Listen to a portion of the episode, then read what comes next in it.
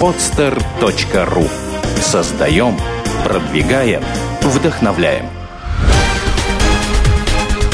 «Берись и делай» – авторская программа Андрея Шаркова.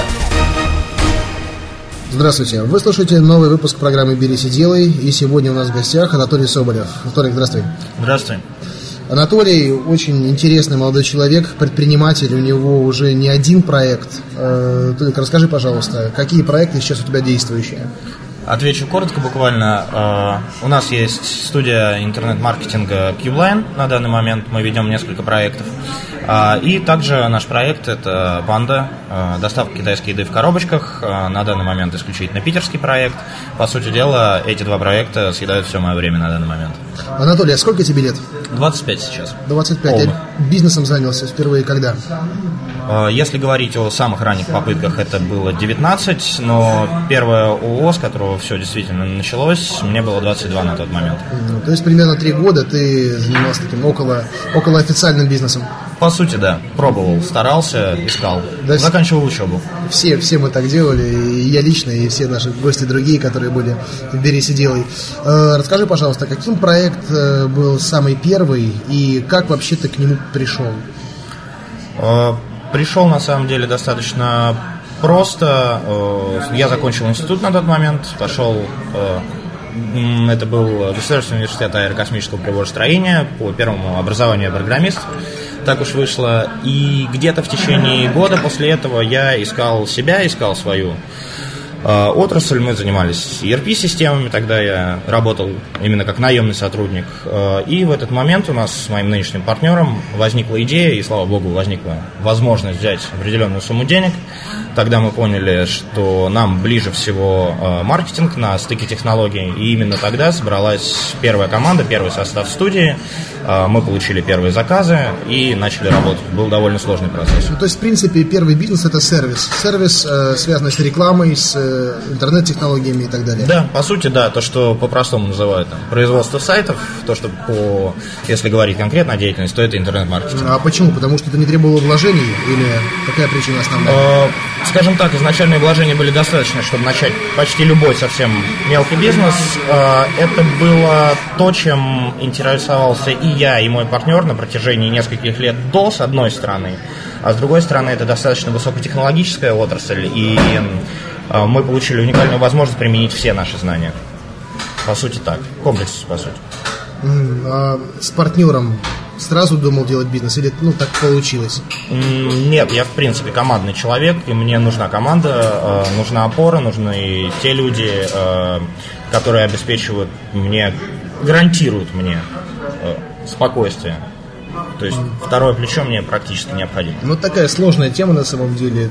Тебе повезло, что с самого начала удалось так сделать, потому что ты знаешь, мы с тобой выступали на одной конференции, и в этом плане наши, наши взгляды, они расходятся. Вот. Но это такой чисто индивидуальный момент, и вот я только сейчас подошел к тому, о чем ты говоришь. И с самого начала это произошло, конечно, здорово. И до сих пор вы работаете вместе с партнером. Да, до сих пор, не, не скрываю, это был сложный процесс, долго притирались, но да, до сих пор. Угу. Э, хорошо, а вот твой второй проект Panda Food, он уже э, был дочерним, ну, после студии, э, или ты сразу начинал его развивать параллельно, задумывался об этом? Или вот есть проект Донор, и деньги с которого ты использовал для развития чего-то нового? По сути дела, и первый бизнес послужил донором для второго. Э, этот проект мы задумали гораздо раньше, на самом деле еще в институте мы думали об этом. Ну, еще тогда не в проектном виде. Э, была идея. Благодаря первому проекту появилась возможность его реализовать. Э, в результате он появился уже как проект, как действующая организация.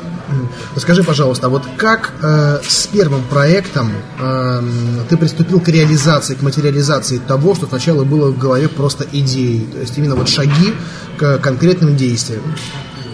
Э, первое, мы набросали бизнес-план, небольшой, короткий, вполне живой. Э, второе, нашли команду тех людей, с которыми нам хотелось бы работать. Э, после этого мы целенаправленно занимались двумя вещами. Э, мы искали э, себе офис, то помещение, в котором нам будет уютно, и мы искали себе первых заказчиков. Э, нам во многом повезло. к нам обратились почти сразу, благодаря моим старым наработкам. То есть, по сути, три простых шага. Планирование, финансирование, команда. Отлично. Сразу вопрос этим первым трем шагам. Первое, планирование. Бизнес-план, который ты сделал, он был скорее для себя, то есть это какая-то была внутренняя инструкция и манифест, или он изначально был для каких-то там партнеров и инвесторов последующих? Э, нет, он был для себя, э, получился совсем для себя, потому что, естественно, все оказалось действительно совсем по-другому, да, чем на первый взгляд. Э, в результате это стало некоторым ориентиром. Это помогло понимать, куда мы движемся на первом этапе. Потом поменялось все, мы все переписали, все перепланировали, но это был внутренний документ, по сути, никаких представлений перед инвесторами не было. Угу. Второе, финансирование. Ты сказал, что сразу начали искать помещение, то есть были деньги на офис. Да. Откуда? Э, так получилось, э, человек, который стал моим партнером, в один прекрасный день позвонил мне и сказал, Толя, есть человек, который хотел бы вложить некоторую сумму ты можешь презентовать ему нашу идею. А дальше все банально. Я приехал, мы договорились. Mm-hmm. Ну, вот так удачно сложилось. До сих пор рад сейчас. Так а, именно это были деньги партнерские или все-таки кто-то их инвестировал, Нет, которые вы потом это вернули? деньги, это были деньги исключительно третьего лица угу. э, под долю проекта, э, миноритарную, а. нашему большому удовольствию. Угу. Слушай, и в дальнейшем он сохранил свои миноритарные позиции или вы выкупили у него? Сохранил. То есть, как бы, и всех все устраивает, все Всех довольны. все устраивает. Э, партнер живет не в России. Э, больших требований не предъявляет. Мне повезло, опять же, э, человек, инвестировавший, оказался более чем адекватным человеком. Никаких проблем, никаких препятствий, никаких споров даже не было. И до сих пор не хочется у него долю свою выкупить. Э, мы на данный момент не видим смысла, скажем так, замораживать свои деньги в этом бизнесе. Нам бы хотелось развиваться дальше и иметь деньги на развитие. Выкуп доли сейчас не является приоритетом. Слушай, очень, очень интересная позиция, потому что, знаешь, как бы мне вот как человеку, который привык всегда делить на один, вот это всегда интересно, интересно. Как вот э, по этому вопросу ты чувствуешь, да? Как стать полноправным собственником. А на самом деле твоя позиция, она по большому счету правильная, и особенно если стремишься развиваться, то другого, других вариантов-то и нет. Угу. Хорошо. И э, третий момент, который ты озвучил, э, я, честно говоря, забыл, это люди, по-моему, или что ты сказал? Да, да, да. Э, люди. Как искать людей? Это очень популярный вопрос. И на всех встречах, на всех конференциях, на всех выступлениях он в приоритете. Вот как искал ты? Э, универсального ответа нет, потому что вот сегодняшние методики, да, то, как мы делаем сейчас, отличаются кардинальным образом. Э, тогда первое это были э, костяк собирался из людей, с кем я либо уже работал по каким-то проектам, да, либо через них и их профессиональные связи мы искали себе новых людей. Сейчас мы практически полностью переориентировались на профессиональные сервисы. Да, это начиная от HeadHunter, и заканчивая джобом, мы работаем с ними, так получается надежнее и удобнее. А, на тот первый этап а, быстрее получилось набрать из своих, по сути дела.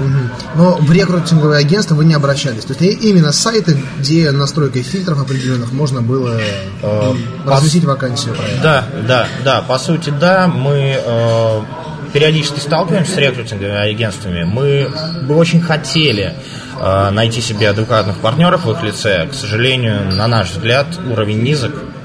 Э, если найдем, с удовольствием будем работать. Ну, вот мне кажется, пока на как бы, уровне компании, где, ну, скажем так, зарплата профессионалам меньше 200 тысяч рублей вполне можно справиться с сайтами. Абсолютно согласен. Такими. Абсолютно. Тем более, вот лично мне нравится, меня постоянно спрашивают, Андрей, как ты фильтруешь людей да, на собеседование, и много ли приходит на собеседование.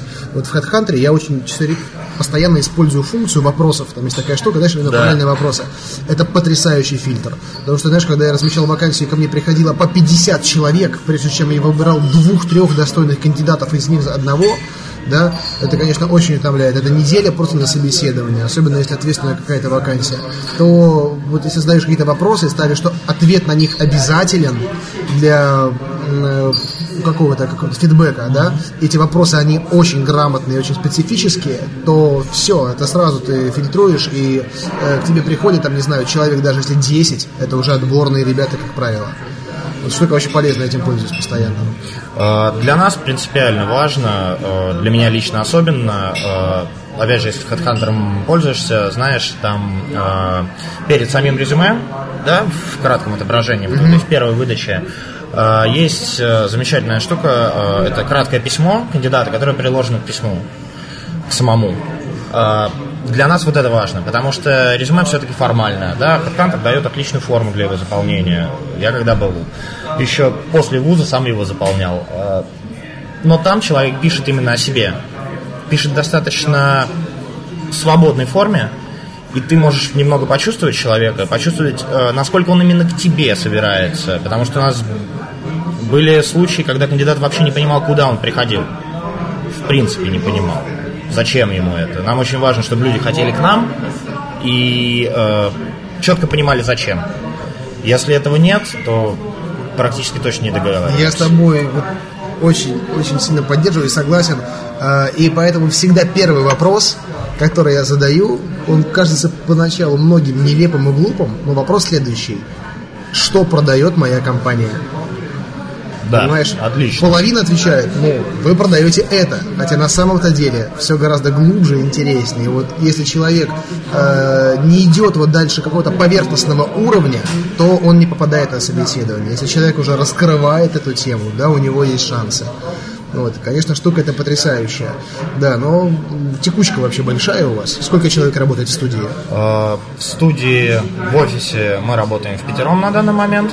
Э, и еще где-то 5-6 человек работают с нами на удаленке. Угу. Мы думаем о расширении. У нас есть два альтернативных сейчас пути развития. Активно обсуждаем. Сейчас еще ничего пока не решили. На данный момент нас устраивает именно маленькая сбитая команда это удобно. Mm-hmm. Что касается панды, то там штат около 50 человек. А, в студии текучка небольшая. То есть, соответственно, люди работают от года и уже дальше как получится. А, если мы говорим про панду, то там, конечно, другое, но там и квалификация там, людей да, гораздо конечно. ниже, да, потому что если мы говорим, одно вы ищете хорошего программиста, а другое курьера, условно. О, слушай, с курьерами это такая сейчас беда. Беда. У меня, у меня сейчас проблема, у меня сезон, и курьеров не найти в декабре. Это вообще ужас. А ротация, то есть за один месяц может быть текучка человек 15 запросто. Легко. То же самое с продавцами. Вот про нарозницы, тема отдельного выпуска, мы поговорим еще об этом. Вот. Э, хорошо, давай тогда вернемся к студии, да, к первому бизнес-проекту. Э, какой был продукт? Или формулировка услуги, который, с которой ты вышел на рынок? Отличный вопрос. А, наша была замечательная проблема в том, что мы, мы не могли сформулировать. А, и до сих пор а, самое сложное для меня именно в этом бизнесе это сформулировать, что же мы продаем. Потому что, естественно, половина клиентов просто плохо понимает. А нам, как профессионалам, говорить, что мы продаем контекстную рекламу, например, не хочется. Мы все-таки комплекс. В результате мы сформулировали все-таки сайты. Да, мы продаем веб-сайты. Ну, плюс фирменный стиль. А, сейчас мы практически не занимаемся формулировкой именно и продажей себя. Нас находят, и у нас под свои проекты работы более чем достаточно. Тогда мы выходили на рынок, да, с формулировкой, пожалуй, веб-сайта. Угу. Вот, знаешь, если спросить, там, не знаю, каждого второго студента, э, вот чем бы ты занялся, если бы у тебя не было бы выбора? Там идти на работу, заниматься своим делом. Ну, они бы отвечали, да, то отвечают до сих пор. Делал бы сайты. Это было 5 лет назад, и до сих пор ситуация примерно такая же. Но теперь они называют себя стартаперами, такое модное слово сейчас появилось. Да, отлично. да уже каждый, каждый вот первый стартапер просто со своей идеей носится, вот, э, со своими сайтами, как правило. Э, но что 5 лет назад, что 7 лет назад, рынок, казалось, уже практически заполнен. Может, дофигища студий, немерено фрилансеров, вот, и тем не менее, мне кажется, рынок продолжает расти. Э, хотя кто-то считает, что уже места на нем нет с каким видением рынка выходили вы, и не казалось ли, что сложно будет в такой достаточно раскрученной теме стартовать? Э, во-первых, казалось, во-вторых, видение, ну, я смотрю, с позиции сегодняшнего дня, видения это не было. Мы ничего не понимали. И до сих пор я могу сказать, что об этом рынке я знаю немного, несмотря на наше достаточно долгое на нем нахождение. Э, поэтому мы выходили, знаешь, скорее с надеждой Мы надеемся, что наш продукт будет интересен, и мы надеемся, что мы сделаем его здорово. По истечении времени могу сказать, мы делаем хорошо. Рынок действительно дикий до сих пор. То есть, если мы можем сказать, что какие-то рынки у нас в России сформировались, то этот рынок до сих пор дикий. Заказчик не понимает ничего. Когда выходит на рынок, точно так же бегают толпы студентов.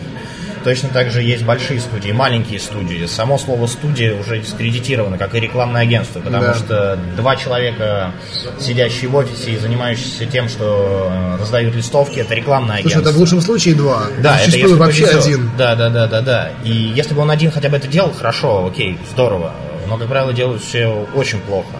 Поэтому единственное, что мы сформулировали в результате всего этого для себя, мы сформулировали свой ценник, Угу. Он немного выше среднерыночного объектива. От скольки примерно? Скажем так, от 100 тысяч э, рублей, соответственно, вот, трех тысяч долларов мы начинаем вообще разговор. Это сейчас? Это сейчас о проекте, да. И, соответственно, дальше уже зависит от чего-то. Там среднестатистический корпоративный сайт, ну, где-то 1200, наверное, и вот туда дальше. Угу. А... Знаешь, вот сейчас я такие цифры воспринимаю вполне объективно, хотя, допустим, 5 лет назад, когда бизнес только начинался, я бы сделал глаза, наверное, как вот кружка, чашка, да, который, из которой ты пьешь свой кофе, э, и сказал, вы, таких цифр не бывает, да, э, потому что нормой считалось, э, и я тоже сайтами когда занимался, когда у меня было комплексное mm-hmm. студия дизайна, рекламное агентство, э, бюджет был пара сотен долларов. И заказчик еще торговался, понимаешь, и в любой момент они могли сказать, что да мы сейчас пригласим студента, нам за 100 долларов все напишет. Сейчас так говорят? Да, да, да, до сих пор говорят, э, сталкивались неоднократно. Э, другое дело, что мы все-таки разработали для себя некоторую систему фильтрации входящих к нам запросов. Э, соответственно, на такие переговоры мы не ездим, мы можем вычислить их, в общем-то, заранее. И, наверное, где-то больше 90% входящих запросов мы просто отсекаем сразу моментально. Потому что иначе становится невозможно работать. У нас был период какое-то время назад, э, ездили на каждую встречу фактически по каждому входящему запросу. Это превратилось, ну, мягко говоря, в дурдом. Поэтому мы очень тщательно выбираем себе клиента. А как идут продажи? Вот, я так понимаю, клиенты не всегда обращаются сами, наверняка и готовят к этому менеджеры. А, по идее, должно быть так у нас сейчас э, именно процесс активных продаж отсутствует полностью. Да, что? Да, да, да. Э, может быть, это пока природная скромность дает о себе знать, и скоро это все прекратится. Может быть, э, скажем так, для нас сейчас немного другие приоритеты есть, э, но в результате мы пришли к э, нынешней системе. Это входящие запросы. Они все фильтруются, мы отбираем наиболее подходящие нам, общаемся с заказчиком, если у нас есть точки соприкосновения, мы начинаем работать. Э, откуда если не, нет, нет. Извини, от, откуда они берутся эти входящие заказы? Э, как правило, ну, по статистике, очень большой процент с прошлых проектов. Часть это личные запросы ко мне, к партнерам, к специалистам компании, которые знают, что мы делаем хорошо. Говорят, мол, Вася, Петя, кто-нибудь еще? Вы же делаете. Мы говорим, да, делаем. Вот, примерно вот такой суммы, примерно вот там можете посмотреть. Они говорят, ну, в принципе, да. И после этого мы начинаем общение. Ну, так ведь было не с самого начала, все-таки поначалу как-то а, двигали? Поначалу как-то двигали. Мы даже заказывали себе телемаркетинг. Даже, да, такие были вещи. А, высокий отклик получали с email рассылок, с, с со сложных баз, со сложными подборками, с проработками, с То есть это был не спам, это была адресная Нет, целевая адресная. Рассылка. Мы сделали один проект, сделали его почти за ноль. Э, после этого сделали кейс. После этого сделали адресную рассылку с подтверждением, после этого звонками. Э, был неплохой отклик, мы начали работать по этим проектам, но в результате получилось, что это хорошо работает для шаблонных проектов. Грубо говоря, ну вот мы работали с логистикой. Мы делаем логистические сайты. У него есть четкий набор характеристик и больше ничего. Мы отдаем вам это, вы даете нам фиксированные деньги, больше мы ни о чем не разговариваем. Э, мы подумали, что это не даст нам развиваться, это даст деньги сейчас, но завтра нам будет совсем плохо и скучно и нехорошо. Идеологически и отказались, по сути, от этого. На данный момент так. И какой был ценник средний, когда вы стартовали? Сейчас скажу. Э, где-то, наверное, около 50 мы брали за ну, энный корпоративный сайт. Э, готовое решение мы отдавали за то ли 30-35, условно, тысячи баксов. Ну, в районе тысячи долларов. Да, да, на самом деле смешные деньги за, в принципе, неплохой продукт, скажем так. За, за эти деньги мы делали лучше, чем практически любая другая студия. Но в результате пришли к тому, что нормально построить процесс на высоком уровне за эти суммы невозможно. Вот, собственно, и все. Но писали сайт самостоятельно или на Template Monsters? Покупали Э, ни разу, ни разу ни одного шаблона не купили. Потому что, знаешь, я знаю ребят, которые э, стартовали именно с этого. Они продавали, ты знаешь, что такое Te- Template Конечно. Monsters, там достаточно красивые такие Есть флешевские хорошие, сайты, да. интересные, которые стоят 56 долларов, там, ну, максимум, там, не знаю, может быть, 200 долларов, Да. там, эксклюзивные, системы администрирования и так далее. И они продавали вот эти вот флеш-решения анимационные за сумасшедшие деньги, как собственную разработку. Конечно, вот не- э, некомпетенция заказчика э, позволяла им это делать. Но, слава богу, сейчас все больше и больше избирательных заказчиков. И что-то, мне кажется, была бы востребована тема, знаешь, э, именно консультирование заказчиков, составление ТЗ и в оценке каких-то эскизов.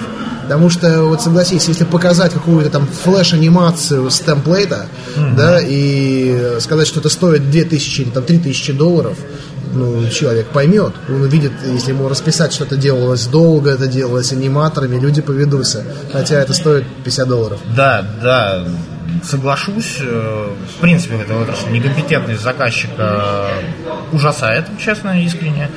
Э, Извини за простое слово, впарить можно все что угодно. Опять же, Э, для нас тем, что меня остановило, вот гарантировало мне, что мы, мы этим заниматься не будем, да, э, мы все-таки смотрим на это как на, на весь этот бизнес, как базис для будущих проектов, э, как возможность э, наращивать свою мощь, именно интеллектуальный багаж. А если просто заниматься продажей в чистом виде, к сожалению, не растут специалисты, не растешь ты сам. Поэтому получилось, что именно разработка и анализ дают меньше денег, но больше скилл. Вот, собственно, достаточно просто. А по аудиту, я знаю, есть очень неплохие студии, они входят к заказчику с аудитом за бесплатно. То есть, грубо говоря, делается условный звонок или первый контакт, говорится о том, что мы вот такие, мы делаем это, пятое, десятое, мы сделаем вам бесплатный аудит сайт. Его делают, красиво обосновывая то, что а, у 90 компаний, конечно, все очень плохо. Это красиво обосновывается, на это тратится некоторое время специалистов, и потом уже идет продажа. Так что, в общем-то, ты прав, да. Можно и так. Вот, хорошо. Через сколько лет э, после старта первого проекта появилась работающая панда? Получилось два года ровно. То есть сначала два года поработала студия и панда. Скажи, это, это, это вообще разные бизнесы, вообще друг с другом никак не связанные. Ну, я имею в виду по бизнес-процессу, да, все-таки. Ну, мне так кажется. И, может быть, я ошибаюсь, и ты меня поправишь. А, Связаны они частично, первое, они связаны частично инвестированием, естественно. Второе, чем они связаны, э, пан, для панды весь маркетинг целиком делает, естественно, онлайн, что стало для нас логичным решением и интересным для обеих сторон. А, С точки зрения бизнес-процессов это абсолютно две разные вещи, никак не коррелирующие в принципе от э, экономики до самой продажи, найма персонала. Все процессы абсолютно разные. И почему именно вот такая пищевая история, связанная с питанием? А здесь скорее не пищевая история, здесь история культурная. Нам близко э, развивать новые культурные явления. И для России именно еда в коробочках, да, культовая вещь на Западе, по сути дела, вещь новая. Нам интересно принести эту вещь э, со своим видением и принести, сделать это хорошо. А, и посмотреть через там, 2, 3, 10 лет, э, что в результате получилось. Потому что, по сути, это культура. Да, вот как раз э, через Твиттер я сегодня объявил э, анонс нашей записи, и пользователь Евгений Ру э, как раз спросил, насколько сложна организация фастфуда и какова специфика бизнес-модели. Вот про культуру ты начал говорить, мне сейчас очень интересно послушать дальше. Э, и э, ну, в чем изюминка бизнес-модели, я думаю, это раскроется. в ходе нашего разговора. Какие планы на 2012 год? Э, это вопрос именно Евгения Ру. Дальше будет вопрос другого пользователя, но давай сначала поговорим об этом. А по поводу культуры. Э, путешествуя по Европе, по Азии, я действительно увидел, что люди часто заказывают еду в коробочках себе на работу и так далее. Э, в дом американцы, вот я в Америке пока не был, но у меня много друзей там жили. Многие семьи дома вообще не готовят. Они, они полноценно, знаешь, я думал, это еда одиночек, там, не знаю, там, усталых там, менеджеров, там, одиноких женщин, мужчин. Вот, так они заказывают на всю семью. И действительно, как бы это уже культура. Э, ты хотел это развить у нас? А, и это, в частности, э, ситуация такая. Я прихожу домой условно, да, я устал, э, мне некогда готовить, но я хочу чего-то качественного. Ресторанные доставки на данный момент э, придаток к ресторанам, они не дают качества, они не думают о том, что еда еще едет, что есть э, некоторая специфика, да, когда мы везем продукт. Э, у нас есть шанс об этом задуматься. У нас есть шанс э, дать человеку возможность не просто затолкнуть в себя кусок теста, да, но действительно вкусно поесть. А, у нас есть возможность именно с точки зрения э, культурного явления э, дать ему не просто вкусную еду, дать ему развлечение. Э, мы постоянно мы занимаемся и конкурсами, мы занимаемся партнерскими программами, э, мы пытаемся организовать скажем так, мы доставляем не столько еду, сколько мы доставляем коробочку эмоций вместе с ней положительные эмоции э, от яркого брендинга и дорогой упаковки и заканчивая там интересными видео в группе, если совсем банально говорить. Так, вот вопрос по поводу панды из контакта. Спрашивает Салват Галин. Э, сумма средств открытия для подобного бизнеса и почему именно китайская кухня? В какой момент появилась идея? Ну, последнюю часть вопроса ты раскрыл, поэтому по поводу суммы средств и почему китайская? Э, Почему китайская, опять же, это предыдущ, предыдущим там, пяти минутам беседы, да, э, по сути, у нас паназия, а если говорить с культурной точки зрения, то это скорее американский уже фастфуд. Так он пришел во весь мир там, через сериалы, фильмы и так далее. Э, если говорить о сумме, ну, смотрите, э, кухня обходится там полтора-три миллиона, да, условно. Рублей. Рублей, рублей, да, не долларов, к счастью. Э, если говорить о э, каких-то доп. вложениях, да, туда же, то мы можем еще считать персонал, это дополнительные средства, это система учета, которая стоит очень недешево на данном этапе. Маркетинговое сопровождение, ну, скажем так, от полумиллиона совершенно спокойно можно считать. Это нанятые специалисты или это заказанное где-то, да, на нашем уровне примерно так. Ну, то есть, соответственно, там, где-то 5-10 миллионов это вот такие живые деньги на вход скажем так. Они, они могут быть меньше при определенном стечении обстоятельств. Э, да, но если вы строите нормальный бизнес, э, не готовите там на кухнях, в квартирах, э, не нанимаете узбеков и вам не делают студенты, опять же, сайт за двадцатку, то это примерно те деньги, о которых стоит говорить. Ну, в принципе, диапазон от 5 до 10 миллионов, я знаю, кто-то кафе открывает на эти деньги. А, да, насколько я знаю, вот там проект MyBox от двух палочек, да, вот у них кафе встало там примерно в 9 миллионов, но это 9 миллионов на помещение. Они сделали кухню, они сделали ну, интерьер и так далее. Ну, насколько, опять же, я знаю. Вот 9 миллионов. Но потом надо на что-то работать. Вам надо заложить фонд заработной платы, налоговую базу, на что-то закупать продукты у поставщиков и так далее. На что-то раскручиваться, в конце концов, привлекать посетителей, и в результате эта сумма возрастает. Но это ошибка очень многих предпринимателей, когда на входе закладываются минимальные суммы, а потом наступает сюрприз.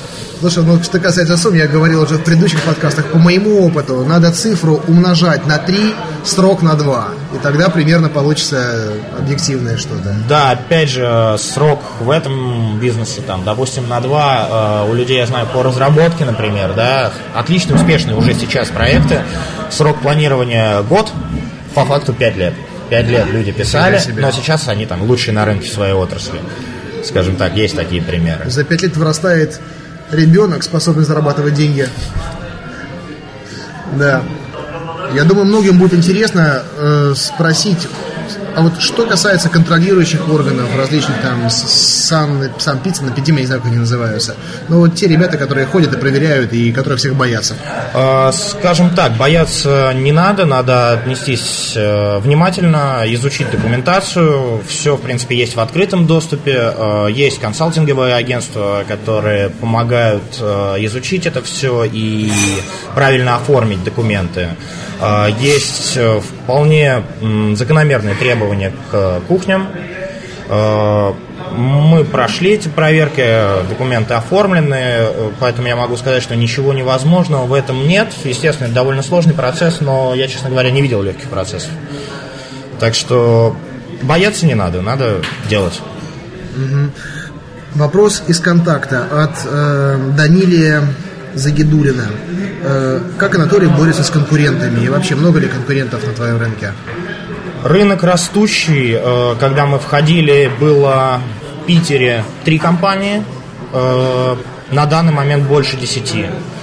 Рынок растет. Есть крупные игроки, есть совсем мелкие игроки. Из всех маленьких мы единственные, кто действительно расширяется. По поводу непосредственно борьбы, на данный момент мы в нее особо, честно говоря, не ввязываемся, мы делаем свое дело. Мы привлекаем свою аудиторию, мы делаем свои спецпроекты, э, делаем хорошо маркетинг, делаем хорошо продукт. На конкурентов, честно говоря, особо не оглядываемся. Хотя, конечно, руку на пульсе держим. Ну, то есть, я полагаю, места хватает всем, и рынок растет, поэтому бояться, бояться не стоит. Э, так, вот смотри, еще вопрос, и у нашего общего друга Ярослава Андреева тоже он возникал, когда он пытался из озерков заказать еду, и спрашивает Павел Николаевич, почему нет доставки в половину города? Э, ответ на самом деле максимально прост. Э, я знаком с, с некоторыми доставками, да, не в нашей отрасли, которые с одной кухни возят на весь город. Э, проблема в том, что время доставки за счет пробок увеличивается там на 2-3 часа совершенно спокойно. А, даже несмотря на то, что у нас э, хорошая упаковка, специальное оборудование мы заказываем из Москвы, э, сумки определенной конструкции с определенными материалами.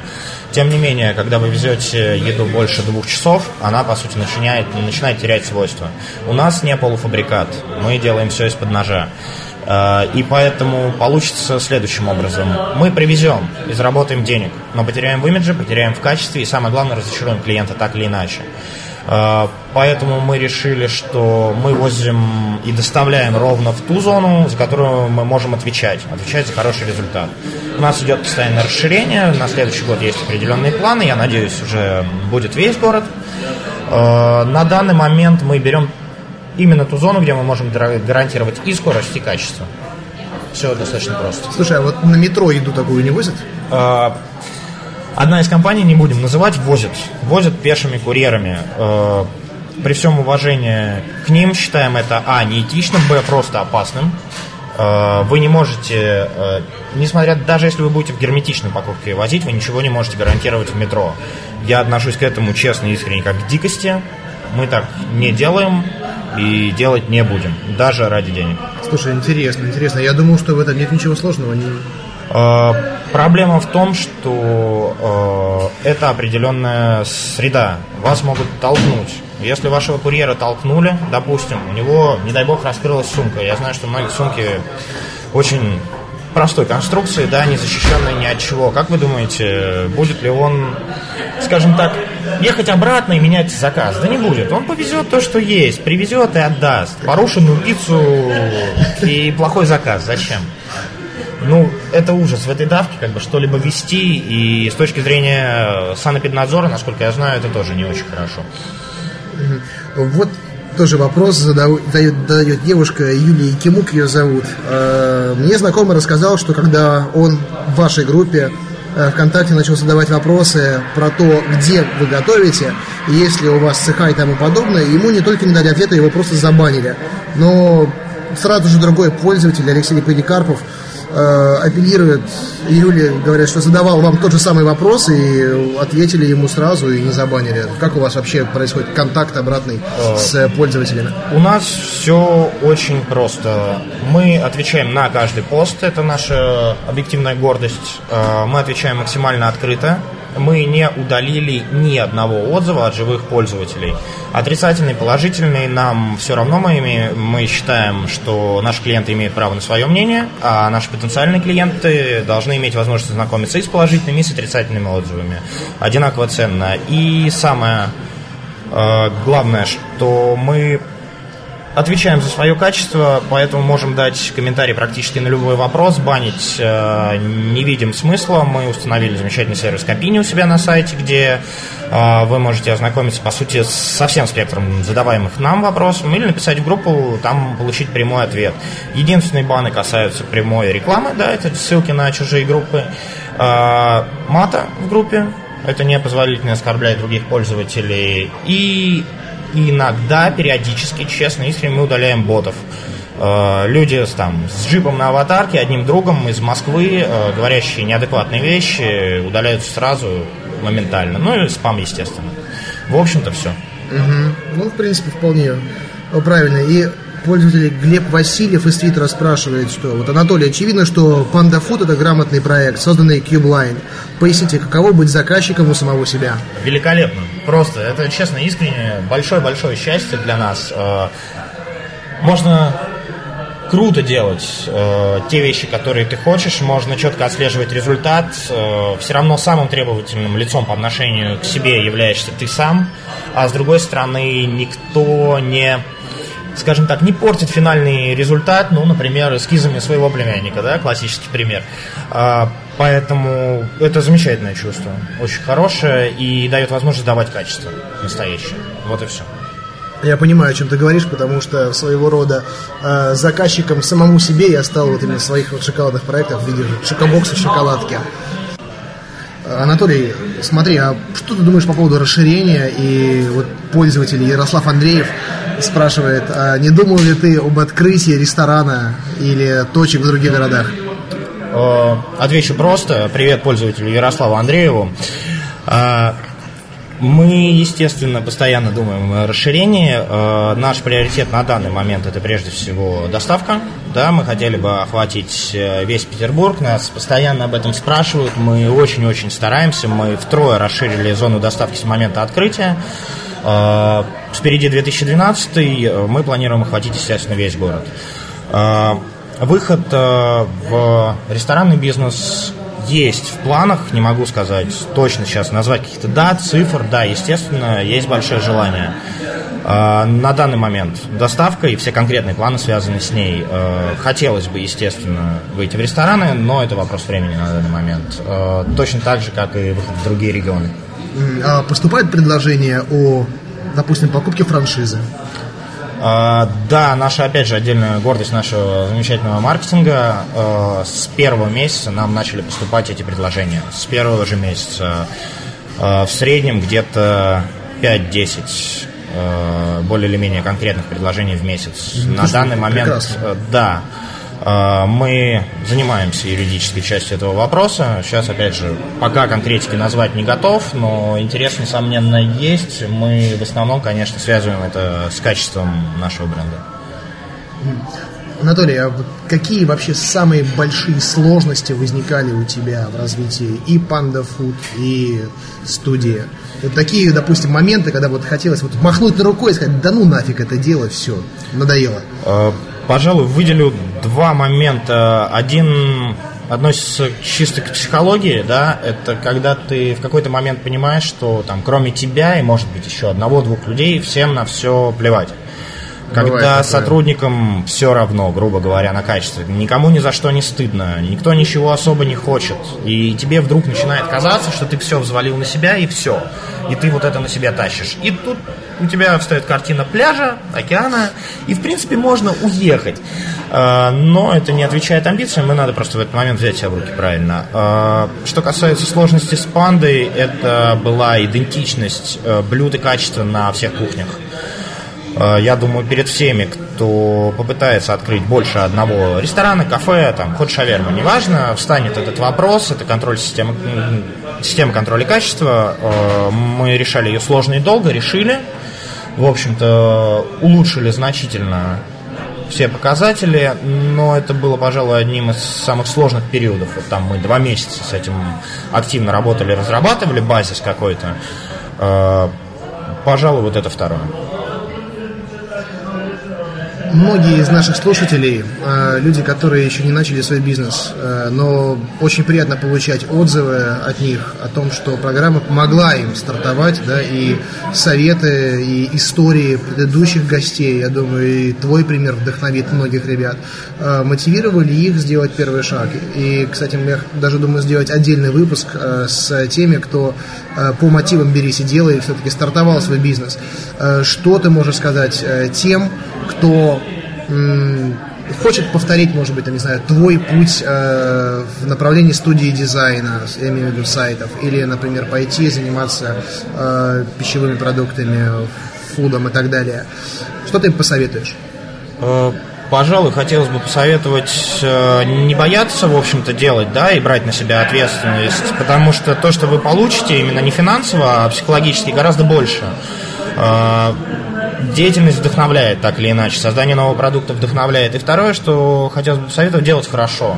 Ну вот что мы не делали, неважно, это глиняные горшки или там какой-то сложный э, программный продукт, э, делайте здорово, и будет все хорошо на самом деле. Получайте удовольствие от того, что вы делаете. Э, недавно мы с тобой участвовали в одной конференции, э, куда нас пригласили. Э, и как ты вообще относишься к развитию, точнее, к своему участию в развитии предпринимательства? В том числе, ну, в принципе, ты подтвердил это участие и в той конференции, и в этой программе. И в дальнейшем интересно ли было бы тебе мотивировать людей? Мне бы было интересно рассказывать о том, что я делаю, несомненно. Мне бы было интересно делиться опытом, а, поскольку я довольно скептически смотрю на перспективу очень многих, да, то, наверное, на роль чистого мотиватора я не очень хорошо подхожу. А, но я точно знаю, что есть опыт, который может помочь другим а, может быть местами вдохновить, да, но и помочь разобраться в некоторых тонкостях, дать достаточно конкретные ответы на вопросы, например, ответ на который я не получил в свое время, да, э, сделать старт чуть легче и чуть понятней. Э, я бы сказал, что эта деятельность мне безумно интересна, да, и то, что касается, может быть, образовательной деятельности в дальнейшем, да, это было бы здорово. Да, кстати, вот в ближайшее время и я, и единомышленники, и наш общий знакомый Ярослав Андреев, э, мы планируем организовывать такие встречи в интересном формате, да, которые дадут э, людям конкретику от реальных бизнесменов, не э, от теоретиков, знаешь, которых сейчас просто пруд пруди, которые учат продавать, э, и при том сами ничего в жизни не продали. Вот. И хотелось бы вывести это на иной качественный уровень. Тебе было бы интересно участвовать в подобных мероприятиях и встречах? Да, да, я думаю, да. Прекрасно. Хорошо, тогда я думаю, что мы начнем э, с тех вопросов, которые будут приходить к этому выпуску на сайте podfm.ru, поэтому ты заходи периодически, отслеживай, э, хотя бы там пару раз в несколько дней. Да, я думаю, что вопросов будет довольно много. Я подпишусь, подпишусь. Прекрасно. Ну что, друзья, поэтому не стесняйтесь задавать вопросы. Мы ждем их, и на них последуют ответы и Анатолия Соболева, и вопросы к Андрею Шаркову. Напомню, что вы можете задавать их другим гостям, которые были в предыдущих выпусках. Поэтому слушайте, берись и делай. И самое главное, беритесь и делайте. Спасибо, Толик, что пришел. Тебе спасибо, что пригласил. Пока.